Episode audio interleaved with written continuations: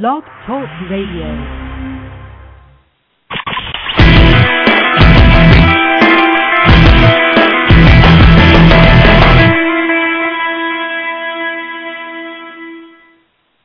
Good morning and welcome to NJSBA's Blog Talk Radio Show, Conversations on New Jersey Education, a show dedicated to creating a conversation among those of us in the education community and beyond on the important education issues of the day. A conversation that brings the state leaders to you, and I hope that you all feel free to join in on the conversation.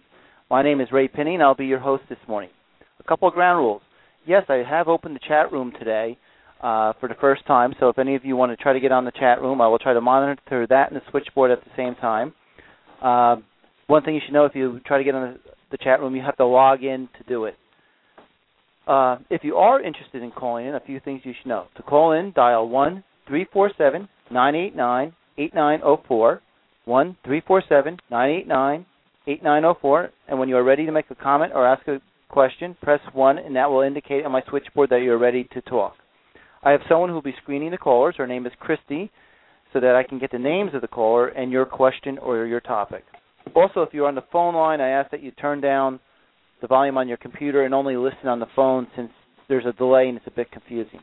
Finally, I will not be taking callers right away, but be patient. I will in about 10 minutes or so. Charter schools are not new to New, Jer- New Jersey. They have been in the state for 15 years. While mostly found in urban school districts, they have found a home in some New Jersey suburbs too.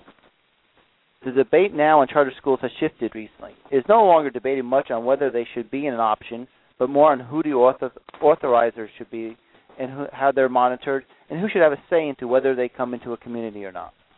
Governor Christie has made the increased number of charter schools a priority priority for his educational policy. In the past years, charter schools have received support from both political parties. Recently, however, the legislation involving charter schools has been a bit more contentious.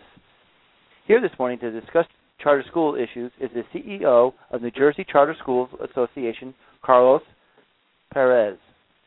Welcome, Carlos. Good, good afternoon or good morning, Ray. Uh, thanks for thanks for having me on. Appreciate the, uh, Oh, my- the invitation. My pleasure. Uh, for our listeners who are might be school board members or school administrators, um, what is the New Jersey Charter School Association? What is your mission? Sure. New Jersey Charter Schools Association. We are a uh, 501c3 nonprofit organization here to support and promote uh, the growth of a high quality charter school sector in, in the state of, Illinois, of Illinois, I'm sorry, the state of New Jersey. Um, our, our basic um, idea is that we believe that through the infusion of high quality charter public schools, that we can change the overall public school environment for the better for all kids in the state of New Jersey. Uh, and, and that is uh, the, the basis of our organization. We've been around for 10 years now, and recently we're going through some work to improve, um, I'm sorry, to expand our, our role within the charter space. And and we're, we're looking to expand that role has to do with making sure that we're not just creating new charter schools or expanding charter schools for the sake of ch- charter schools. We're really looking how to, focus on how we expand the growth of a high quality charter school sector. Uh, and we really see that um, as, as a key part of our role here in, in, in New Jersey. Uh, Carlos, uh, just a little bit about your background. How long have you been with the association, and uh, where did you come from? Because Sure, you made a I- reference of before. Yeah, exactly. A little slip. Um, I, I've been at the association now for just under a year. Uh, prior to that, I was in Illinois at the Illinois Network of Charter Schools doing the advocacy and policy work there uh, for about five years. Uh, my, my background here is in community organizing and community engagement um, around social issues. So actually, prior to getting into charter schools, I was uh, I spent several years doing community organizing and, and traveling around engaging people in the political process. Um, so actually, my, my view and my perspective on, on charter schools and their role in public education really is more along the lines of my my background as a community organizer, in that it's important that members of the community have a vested interest in in all matters that are important to their community. Excuse me. And and what I mean by that, and how I've seen charter schools be successful for that, is if you look at the way that charter schools um, historically and across the country have been brought forth, um, it is truly a remarkable and powerful opportunity for com- community members to have a say in in education. Um, and I want to go on a little a little bit of explanation of this because I, I think it's part of my background and, and part of why why I'm so interested in charter schools and, and, and how they can impact public education. If you look at um, community organizing, community engagement at the local level, and if you look at public education at the local level, you often see a, a bit of, or historically, there's been a bit of a disconnect. what you have is a lot of times at a traditional public school, you'll have a community uh, community event or community awareness night where people can come from the community and see what's going on at the school, or students can engage once and every so often with with an event in a community. Or you'll see a, a parent or a teacher appreciation day, where every so often students can, you know, we, we put teachers forward and we put parents forward. When when you have a charter school that is has the opportunity to create a school from the community level, to create a school from the parent perspective or create a school from the educator perspective, that is far, far more powerful than having some sort of than having any kind of like community awareness night or civic engagement day or, or even a specific program. And and so from from my perspective, when you have a school that can be created and driven by those in the community and centered around a mission that is very clear and, and can serve the particulars of that community, you have a very, very different type of public education. Um, and, and that is one that, again, and the great thing in New Jersey, you have so many schools that are, are growing up from the community. You can have a far, far more um, engaged public school that is driven by that community as opposed to the traditional way that we've always seen school as as you know driven through state mandates or from from a top down approach. So that's uh, a long history on my background and what brought me to this work. I would uh, no, you bring up a couple of points and I like to so the role of charter schools you almost seem like an advocate uh, we have a lot of small school districts who have the same view that it's a small school that brings people together is that almost how you see the the charter school? I know some of them have larger enrollment than others, but they bring a kind of a smaller environment, uh, a, a feel to public education, at least in the communities that they're in. I think that's I think that's one of the uh, essential elements there. I, when you look at um, what what makes a charter school unique is that is at a very very boring role the role of the adults in in this area. Now, let me. I guess I have to explain that. Uh, when you have a, a community, a smaller school, and and I, I agree that there's ways to create smaller schools that can be far more engaged with the community. But when you have a charter school, because of the way the governance structure is set, and it's forced to be created in that model, uh, you actually have to make sure that that is what the school's mission is about. So uh, it, that doesn't necessarily mean that all charter schools will be community driven. Doesn't mean that all charter schools will have the small school model or different types of model. But what you have is the ability to create a school in that way. And when you have a school, charter school and you have their their charter contract or their expectations of performance, we can then see and you can create the school around the mission that is particular for that that community. Uh, so, and, and and the great thing that we've seen with with um, a lot of charter schools is that it is when educators and those folks who have been engaged in education for years have some phenomenal educational ideas, the charter model allows you to actually implement a lot of these ideas that have been good out that have been good for a long time, and that's really what um, where, where if you see a lot of the successful schools across the country, um, and even here in New Jersey, it is when you have those educators who have phenomenal ideas around education that are proven they can then go and create an entire school around that, um, and and that is extremely powerful for for local education. And I would think a community is not just a geographic thing, because I know some of the charter schools have a mission that it would be more built about an interest, say, in either language or something of that sort. So, by com- community, you you're not just limiting it to geography, so to speak. Correct. Correct. There's there's there's the two ways we look at community. One is a constituency of people who are brought together by a common interest. Um, I guess that's the one way to think of a community, and then that common interest could be geographic, or that common interest could be um, a particular vision or idea or, or culture. Or now I'm talking broadly about community um, or, or history or, or common history. So you have that part of of, of community as well. So um, those types of communities can be represented in in, in a public school space through through charter schools. Uh, we're speaking with Carlos Perez from uh, the New Jersey Charter School Association. If you want to call, you can just uh, dial one. Oh, I forgot the number already. I'll get to it later. I just flipped my paper. Uh, but anyway, Carlos, I had uh, another question. You brought up the the role of uh, uh, the the challenge, you know, that you want to make charter schools better, and not just open charter schools, but you wanted to uh, make them strong. Uh, what are the challenges facing charter schools to make them that they, you know, so that they're not successful? Oh, great, great question. I think there are a couple of, of key areas to that, that stand as barriers to high quality charter schools that we need to focus on. Uh, the first has to do with allowing for educators and parents and communities to have an opportunity to drive the educational programs of, of the charter school. Uh, New Jersey has one of the most um, restrictive laws with respect to the um, autonomy of charter schools.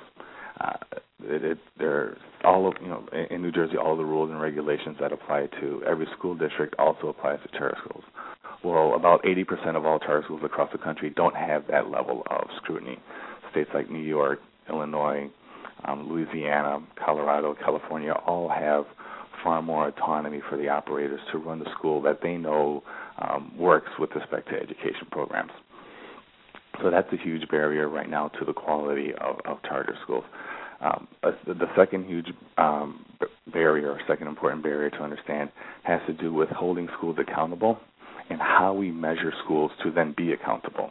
Right now uh, in New Jersey, we, there's a very, very basic way of evaluating um, not just charter schools, but all schools, and it's basically your language arts, your math scores, and your fund balance. And if you cross a certain threshold, you therefore have a good school. Um, and, that, mm-hmm. and that's what we call as accountability.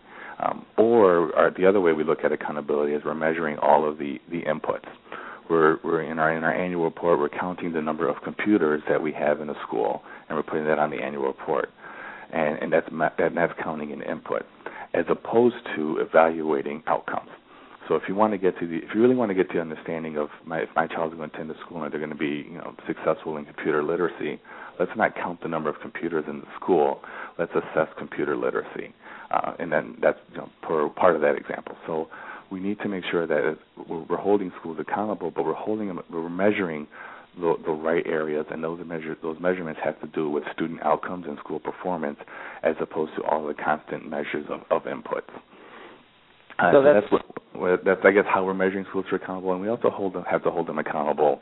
And we need to make sure that we're holding them accountable for for all their actions as well, and, and I think that can be improved. And I want to quickly get into the third area, um, and then I'll let. Um, sorry, I think you have a question, and that has to do with the funding for charter schools. Uh, we all we all know that by statute statute charter schools are to receive 90% of the per pupil allocation that goes to to their peers in the district schools. Uh, in practice, because of the way the funding formula has been set up, on average, charter schools receive about 70% of the funding compared to the district schools, and uh, they'd have no uh, capital dollars or access to facility dollars. So we're spending that already lower per pupil money on capital campaigns or, or facility projects. So that that's a significant barrier for, for schools because we recognize we need we need adequate resources to be able to successfully implement these programs. A uh, couple things. Uh, you just uh, talked about the funding. So uh, you said 70%. Uh, I thought most people have the assumption it's 90%. How do you figure out your 70%? Sure. The, it has to do with the money that actually comes through on the funding formula. So again, like I said in the law, it says charter schools that receive 90%. Um, in a way that's that's accurate in the way that of what 90% is coming of. So through the funding formula, uh, not all items that are that flow to a district flow to a charter school. Uh, and we know this especially in our urban areas where there's a lot of where districts rely on equalization aid. That equalization aid line item does not go to charter schools. So what happens is, of all the funding items that go to both the district and the charter school, then that 90% is taken from that number. So if there if there is no equalization aid, that number is already removed from the equation, and then 90% of the rest of uh, fund, I'm sorry, uh, adjustment aid, if there's no adjustment aid that goes to the charter school, then 90% of that fund goes to, of the equalization aid goes to the charter. So that's where the number then ends up around 70%. Um, I, I, I thought it was interesting because you said there was too much scrutiny, and then you said you try to hold them accountable. But so the accountability, hold them accountable. You're kind of like what the governor and the commissioner have said is it's on the, how the students perform for the most part, because that's what the education business is. Uh, is that what you're looking at? How how the whole charter schools, as well as all schools, I assume, uh, accountable to their student achievement? Is that one is uh, the focus? Absolutely. I think student achievement is the first piece of um, data that we need to collect in assessing schools uh, on their quality. And we also need to think broadly about student achievement as well. Uh, right now, what we do is we look at the NJ ASK scores for a particular grade, uh, and we take a, a one-year snapshot of that school and then determine if, if that's correct. Uh, the vast majority of our schools are, are in urban areas, and a lot of the, these students are coming to our, our charter schools two, three, sometimes even four or five years behind, depends on what, what level of grade they're coming in. And so a charter school or, or even a traditional public school can be very successful in moving a student up. Uh, say a student's coming into them at the ninth grade, but they're four grade levels behind. Well, in that ninth grade year, the school may actually move that student up two grade levels. But if you take a snapshot of their NJ ASK scores, you're still saying that that student is behind. We need to make sure that we're actually evaluating student growth as a measure of uh, student performance and you know, there's other areas you know high school graduation rate, um, college acceptance rates, and, and the unique perspective that charter schools can provide to this is something I alluded to earlier, is that each charter school is, is a mission-driven organization, and we need to make sure that we're having measures of assessment that are particular to that school's mission. So if a school has a particular mission and they've made promises to the community that this is going to be a school that focuses on on the arts it's going to be a school that focuses on sustainable living through through green living and, and so forth. Uh, then we need to make sure we have some appropriate measures to reflect is this school not just meeting the basics of uh, the standard tests and standardized tests, but also the, the mission, its own particular mission and the, the promises that they made to the community with respect to that mission. Okay. Um, let's get to some of the issues. I, I, I have, I have, there's quite a few, but uh, there was a bill A thirty eight fifty two about a voter referendum in some communities if they want it, that passed out of the Assembly Education Committee that would if a charter school was going to start they had to go for a voter referendum. Now earlier in the day you said you were really about community involvement and input and you think charter schools have a lot of support. So why would you have a concern about this bill? Well, I think there's uh, again how we're defining community involvement and input, um, and there's another concern about this bill, and it's another major issue that we haven't gotten to, and I hope hope we do have a chance to get to, and that is with authorizing.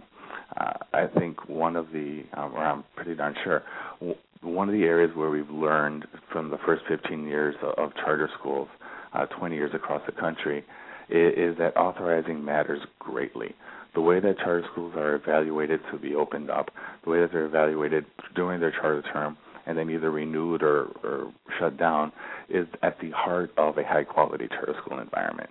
Uh, the authorizer is what monitors accountability. They monitor um, the autonomy. They, they keep that balance, right? And they make sure that they're keeping schools accountable. So what we're really focusing on at the association is to make sure that um, we've been public about this, that we have a high quality charter school authorizing environment. And part of a high quality charter school authorizing environment is to ensure that every single charter school application that comes through does both meet the standards of how is this, can the school be a successful school, uh, but does it meet the needs of that particular community? Um, and again, needs can be defined fairly fairly broadly, and, and it's incumbent upon the school to demonstrate the particular need in that particular community. And need could be that we want to take education to a higher level in a particular area. We need need could be that we need to define certain areas of education that had not been approached in that particular community. Um, so need need not the need is not necessarily how do we make a school not fail or a school not failing in a district. It could also be how do we take how do we add different areas of innovation to public education. And and as far as the community support for this, I think it's important to understand that the important voice in this are the parents that are sending their children to to the charter school or sending their kids to the district school. Uh, that that parent input is essential.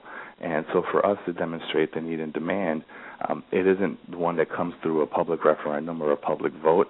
It comes from parents in that particular community who's decided that they want to send their children to a school, a, a particular so, school. So your concern, and I have a caller that I want to get to in a minute.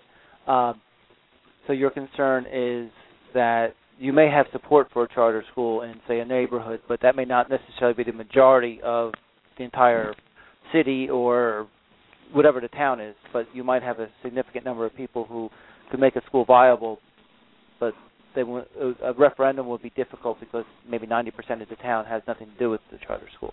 It, that, that that's it exactly. Um, when, when and that is I think there's a bit of a piece, but you know, when, when Thomas Jefferson wrote that, you know, you, you, the majority will will always, you know, vote down anything that's new or, or, or challenged. We need to make sure that we're better. I'll better quote Thomas Jefferson is we need to respect the rights of minorities.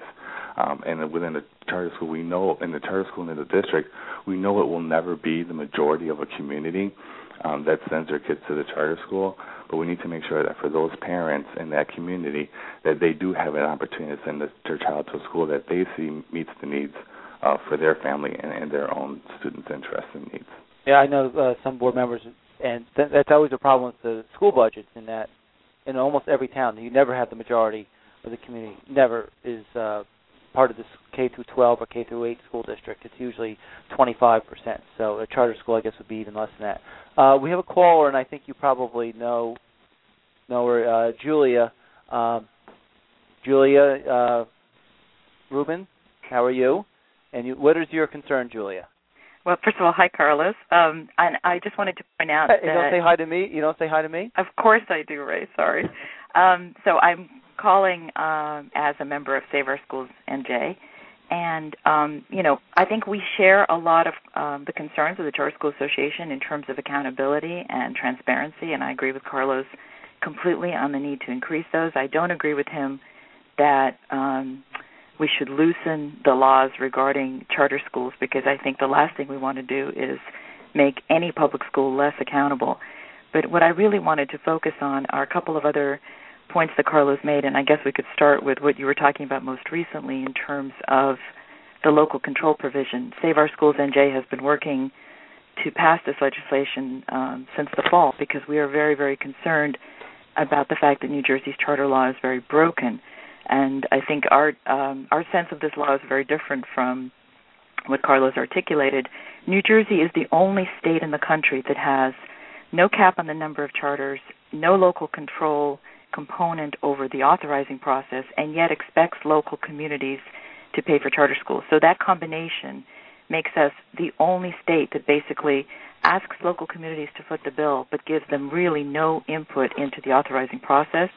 And I have to really disagree with what Carlos said about uh, protecting the rights of the minority. I completely agree with protecting the rights of the minority, but public education is a communal good, and a small group of parents doesn't have the right to spend the community's resources without that entire community's agreement. It doesn't mean you have to get every member of that community, but you certainly have to get the majority because otherwise you're taking money out of the public school budget and that's all of our money. It doesn't just belong to the parents of those kids and you're spending it in a way that the community may not support and it creates tremendously destructive influences in communities. You only have to look at what's happening in communities right now, whether it's South Brunswick or Millburn or Maplewood South Orange, there's just such anger and resentment that they are being okay. asked to foot the bill for schools they have no income. All right, uh, Julia, I'd like to have uh, Carlos respond. Carlos, it's no secret that some of the charter schools that have gone into uh, suburban areas have been a little bit more contentious, I, and I think part of that is because the property taxpayers are funding that, as opposed to the urban education where it's the state funds. Uh, what and can I just Ray, can I just schools? Ray? So, let me have, have Julia. Yeah, yeah. I just wanted to clarify. We don't we don't differentiate in the suburban urban, and you only have to look at what happened in Newark recently with the meetings where parents showed up furious and fought each other over this issue. I don't think this is about the suburbs. I think this is about democracy. Okay. Uh, well, with Carlos, what is your con- uh, response to Julia? Well, I, I think there, there's a um, well, there's a lot that was in there. Um, I know. That's why I was trying to get to the first point. Um, the the first point of of I, I think that we need to make sure again that parents and, and community members have an opportunity to send their, their child to a school that that best meets the needs for them. And when you look at the role of, of a public education as you know, when you think of it as a, a what was it, a, a common good, um, I, I think you're really then really misrepresenting of what public education can be. Um, when we identify what's the right good for individual students, we need to make sure that we're evaluating what's best for for all kids in the community, and it's going to be very different. And once we start to try to do this one size fits all approach to to the kids in our community, we're really losing the opportunity to re- to recognize and celebrate the diversity that we have within our communities. And a one size fits all approach just absolutely just does not work within public education. Uh, it may have worked years ago when when the public education system excluded a lot of people from it, um, but you can't do that now. Uh, we recognize that there's a whole lot of uh, diversity in our schools, and we need to make sure that the schools reflect that diversity of the kids that are in there. Uh, we're, we're seeing, if we're talking this as, as a statewide, both urban and, and suburban area, far, far too many of our kids are, are, are failing, and the system has been failing their students. And what we need to make sure is that it has not been the system that has continually been failing our students to, that we go to for the answer. What we need to go to then is how do we reverse this system? I often talk about charter schools as changing the dynamic of what we think about with public education. Right now, we have the school system, the, the, the common good that Julie talks about, as driving education. Well, the role of charter schools is to actually flip that upside down, which is why you see this tug and pull. It is not supposed to be the system that drives the schools, but it should be the schools that are driving the system. And when you put educators and parents and communities in charge of driving the schools, you then reform the system. Uh, and I, and that is the the very essence and, and the difference in our theory of change around this. That schools can drive the system, and those involved in the school can be a major part of changing the way that we're viewing education. And she also brought up a point. On, go ahead. Carlos brought, Julie brought up a, another point, and uh, it was probably her, maybe her first point. Uh, uh, you brought up that there might be too much scrutiny of uh, uh, charter schools or a lot of uh, regulations, more so than other states. And she begs to differ with that, in that you can have as many charter schools as you want in the state. Uh, give me an example of where you think there might be too much. Uh, I don't want to say the word accountability. Too much uh, restrictions on charter schools. Right. Well, it's too much regulatory restriction on charter schools. We're we're looking at um, it, we're looking at all the reports that schools have to put in, and we're calling that accountability. Uh, and I think I talked about that earlier. So it's it's not a right. matter of looking at all the reports and saying that's accountability. It's a matter of looking at student performance. We need to allow educators to to do their job, and any time that we are do their job, which is uh, the next extension of that is in the best interest of kids. Um, we need to make sure that they are allowed to do their job and not constantly faced with more um, bureaucratic creep or rules coming down from Trenton. But really, we need to allow those folks in the schools to make the decisions about what's best for the school. Um, and and I have tremendous respect for a lot of people in Trenton, but they are they should not be the ones that are driving curriculum and classroom instruction teachers. Well, I would have to say regular school districts agree with you on that. I would Correct. say most. I would uh, think that they feel that they're, if you ask most superintendents and board presidents, they would probably be in line with that thought. Julie, I'll give you. Do you have any other brief comment? Well, I, I, I, I want to get on to some other things. Absolutely. I think the logical extension of what Carlos is articulating is vouchers, right? If you want to customize education to every child and you don't recognize that it's a public good, then we should just take all of our tax dollars and divide them up among all the students and just say, okay, you're on your own. Here's your six thousand dollars. And just like vouchers, I mean, the, the population recognizes this is not where they want to go with our excellent schools. We have the highest graduation rate in the country. We continually outperform other states, and all you know, and and the last thing we want to do is break that system. So I I totally disagree with with what Carlos just said, and I will stop and let others weigh in. Okay, I'm gonna just stay on and listen. Uh, Carlos, and if, if anyone wants to call, it's one three four seven nine eight nine eight nine zero four, and then you just press one to indicate that you have a comment for Carlos or a question for Carlos. Um, let's talk about authorizers, though, because that's a to to me that seems like it's a big role. Uh, it's important if you want to have accountability because it seems that they're the ones who do a lot of that. Um, how can we improve who the authorizers are from your perspective, anyway? Absolutely. And I just want to, there was one other point that Julie mentioned. I think it just, I don't want to let, leave that out there hanging. Um, w- with respect to the, the funding of schools, um, you know, right now we know that you know we say that we see the funding, uh, and this is a philosophical difference that really changes in, in practical terms of whose money this belongs to. Um, you know, we, we really believe that it's the students' money and it's, it's the parents who send their children to that school's money to decide what's important for their education. And we often say this, um, and a lot of people just think it's just semantics, but it really is that the, the money should follow the student, um, and it is that child's um, education that is being funded as opposed to um, any organization, be that organization a charter school or or, or a district. Um, it, it's the money belongs to the parents. Um, and now to the point on authorizing, the, the the role of authorizers is extremely important. Um, and and like I said before, the role of an authorizer is to approve, oversee, monitor schools, and if need be, um, revoke a charter school if it's not if it's not performing. Uh, we know that in New Jersey, uh, the only authorizer is uh, the State Department of Education. There are, um, and then contrary to um, Julie's point as well, there are four states and four total states in the country where the State Department of Education is the sole authorizer. So um, I guess I don't know where she comes up with that. No local, there is no other point. You know, we're the only one that's like this, but there there's three other states that have the same circumstances we do. So, with respect to authorizing, we want to make sure that the entity that can best effectively evaluate charter schools is, is, is doing that. And we see that the, the need to expand authorizers beyond the State Board of Education is essential. Uh, the role of the State Board of Education is to monitor compliance and oversee an entire system. And the role of charter schools is to make sure that we have education being driven at the school level. It is a very unnatural fit uh, for a, for a state agency to really oversee and, and evaluate charter schools because their role as a state agency is to oversee um, and monitor school districts. So it's a very it's not a natural fit for them to do this work.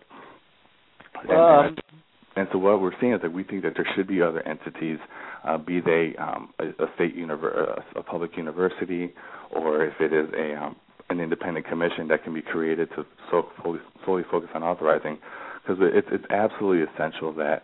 Um, and this is part. You know, I think you mentioned earlier. There's the over compliance and not enough compliance. So we're trying to get the right balance. Um, you know, our schools are filling out all these reports, but I want to make sure that someone is these reports are aligned to the charter, they're aligned to the mission, and then that we have enough people who are evaluating these reports and are able to then re- re- let the school know it, through the reporting that you're putting through, which is aligned to your mission, is your school actually meeting the, the mission that your school said it was going to be, and then give that information back to the schools and allow them to improve their practices if need be. Um, uh, on charter schools, I think one of the points Julia was making, and I thought was interesting, is that in a lot of states, the local school district can authorize their own charter school. Uh, I don't remember the number off the top of my head. Would you be opposed to something like that? Like if the city of Newark wanted to create their own charter schools, uh, it a might foster a communication, a collaboration between the local school district and the charter schools, which we don't usually get. Would would you support something of that sort? Well, the I'll, I'll give the explanation, then I'll, I'll give you a, straight answer. Is um, we've seen that local district authorizing is both the worst charter school authorizing and the best charter school authorizing at the same time. Uh, it is. We'll start on the positive. It is the best opportunity for charter school authorizing for exactly the point that you brought up. When you can have an opportunity to have all the education within the local district, and the district embraces charter schools as part of the portfolio of schools that they have and are providing to the community, we've seen that extremely successful.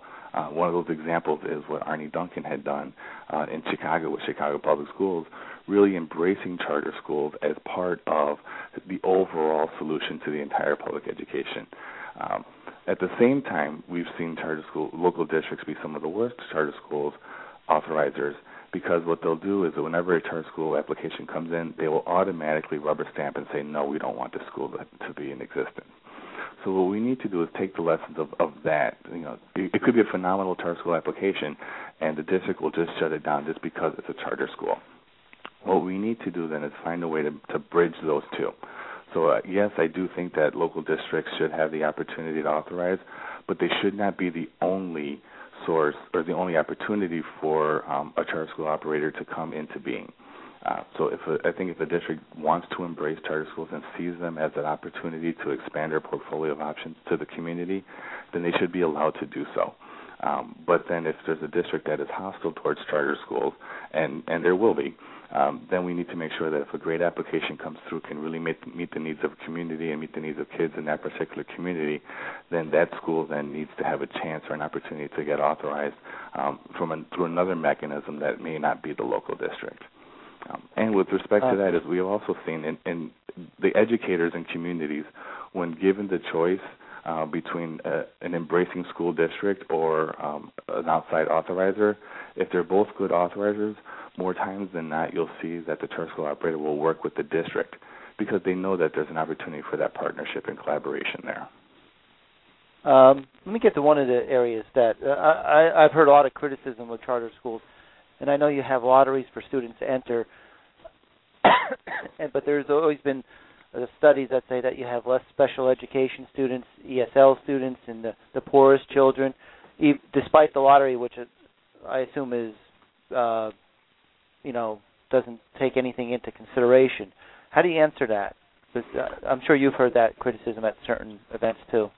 Yep. The the with respect to the lottery, this is something that we are open to um, more, more transparency on. Um, the the law is fairly vague on how a, lottery is to be performed. There's other charter laws uh, that are out there that provide a little bit more clarity on, on the lottery. That would provide a little, that would provide some some transparency on the lottery. Um, for, for and then for the vast majority of schools, we do see that schools are are doing a good job with with their lottery. Um, if you look at the numbers, uh, they're fairly reflective of the community. Um, one, one of the there there are concerns, and I'll, I guess I can go piece by piece um, on, on some of the concerns that that, you, that have been brought up. Um, with respect to special education, we're finding that a lot of school charter schools have slightly fewer um, special ed students, but for the most part are, are fairly similar to the district. Um, so I, I think it's something that when someone just can say that, then if it's said enough, it, it becomes true. Um, but we also have to recognize that with a lot of schools uh, or a lot of parents who have students and they've worked to get their IEP for their students, they want to make sure that um, a lot of times that they've worked to create that IEP with the school, they want to keep their kids in that school where they find that environment, or they've worked so hard in that particular community that they found the resources, and it's very difficult to transfer um, a student with, with special needs. It's not an excuse, but I think it's, it's part of an understanding. With respect to ELL students, it's it's a matter of just looking at a map. Um, a lot of our charter schools are in urban areas. A lot of them happen to be in African American communities, and families always send you know would always send their if there's a good school that's near their home, that's always a preference for families. Uh, so, and a lot of buildings are available in in African American communities, and it's a matter of logistics of where the buildings are. We're finding that's where the students are. So you're seeing if you draw a radius around where the school is, that's more reflective of the population of the student um, than if you look at the whole district. Uh, and then with respect to um, what was your third question?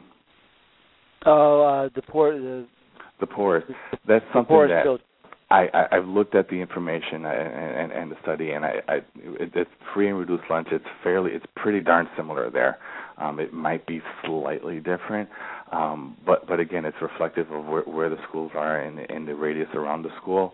Um, and and it's free and reduced. Our free and reduced lunches are are, are very similar. Yeah, the um, criticism um, that I have heard was that uh, the the free lunch has you have a lower percentage than the the, the district as a whole, um, and you have more of the reduced lunch, which is not, not quite as much. The, the, it's not the poorest of the poor, and you're saying that uh, if I'm hearing you right, for all, a couple of these, that the geography of where they are still plays a major role, in that the geography is where they're getting the students who, who don't necessarily reflect the entire district; they just reflect that neighborhood.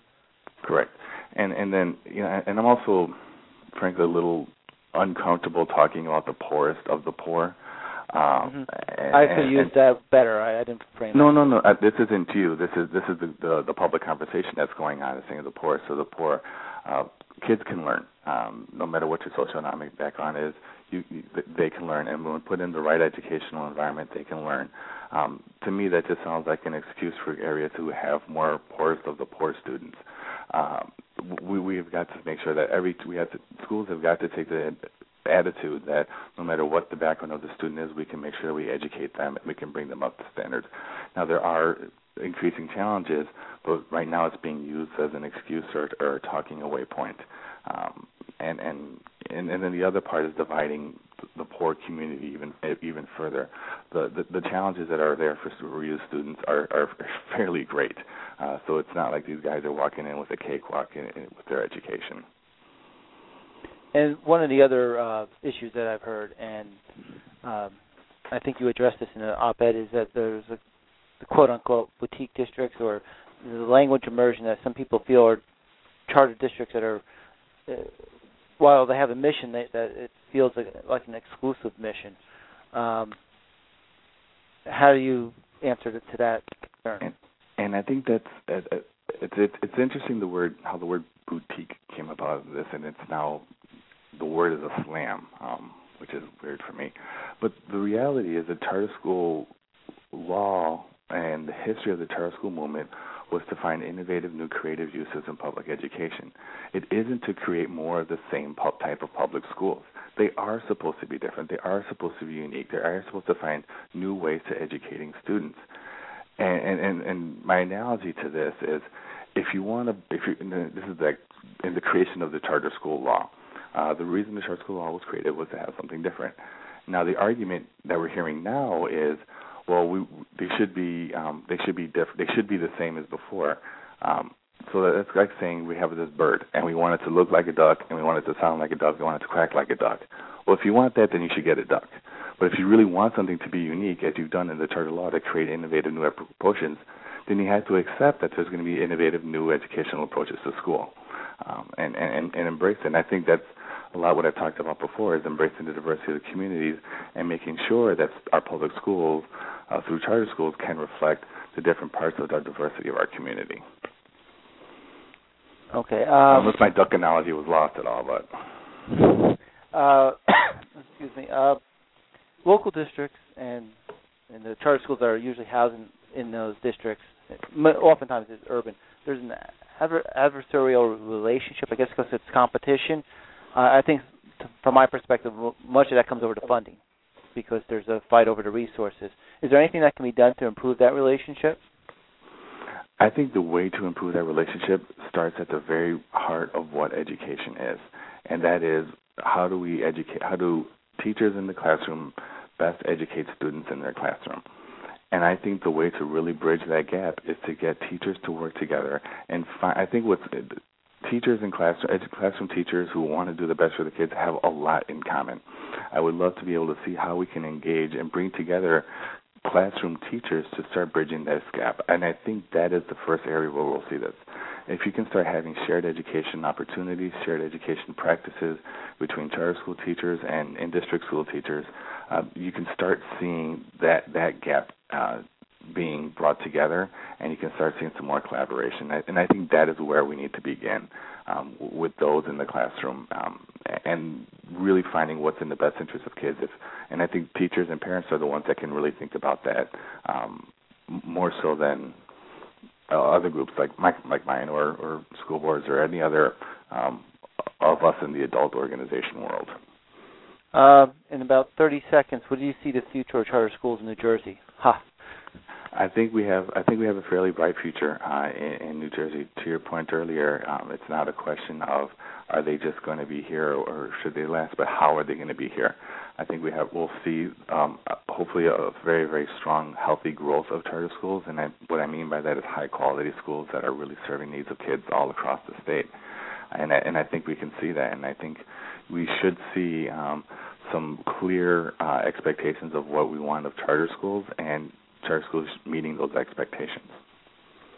Uh, that brings us towards the end of our conversations of New Jersey education. I'd like to thank Carlos Perez for joining me today. Um, and our next show is going to be a special show on Tuesday, June 14th. We are going to have uh, a meeting. Uh, Mike Vrancik and I, the director of GR, will be discussing some of the, the the end of the legislative session, and we'll also have members of the NJSBA's Legislative Committee and Urban Boards Committee uh, on the air. So I hope you feel free to join us then. And as I said, that brings us to the end, and I hope you enjoyed today's conversation. As I always say, our kids' education is too important not to talk about. Thank you, Carlos, for joining us. Thank you for having me. Okay, bye now.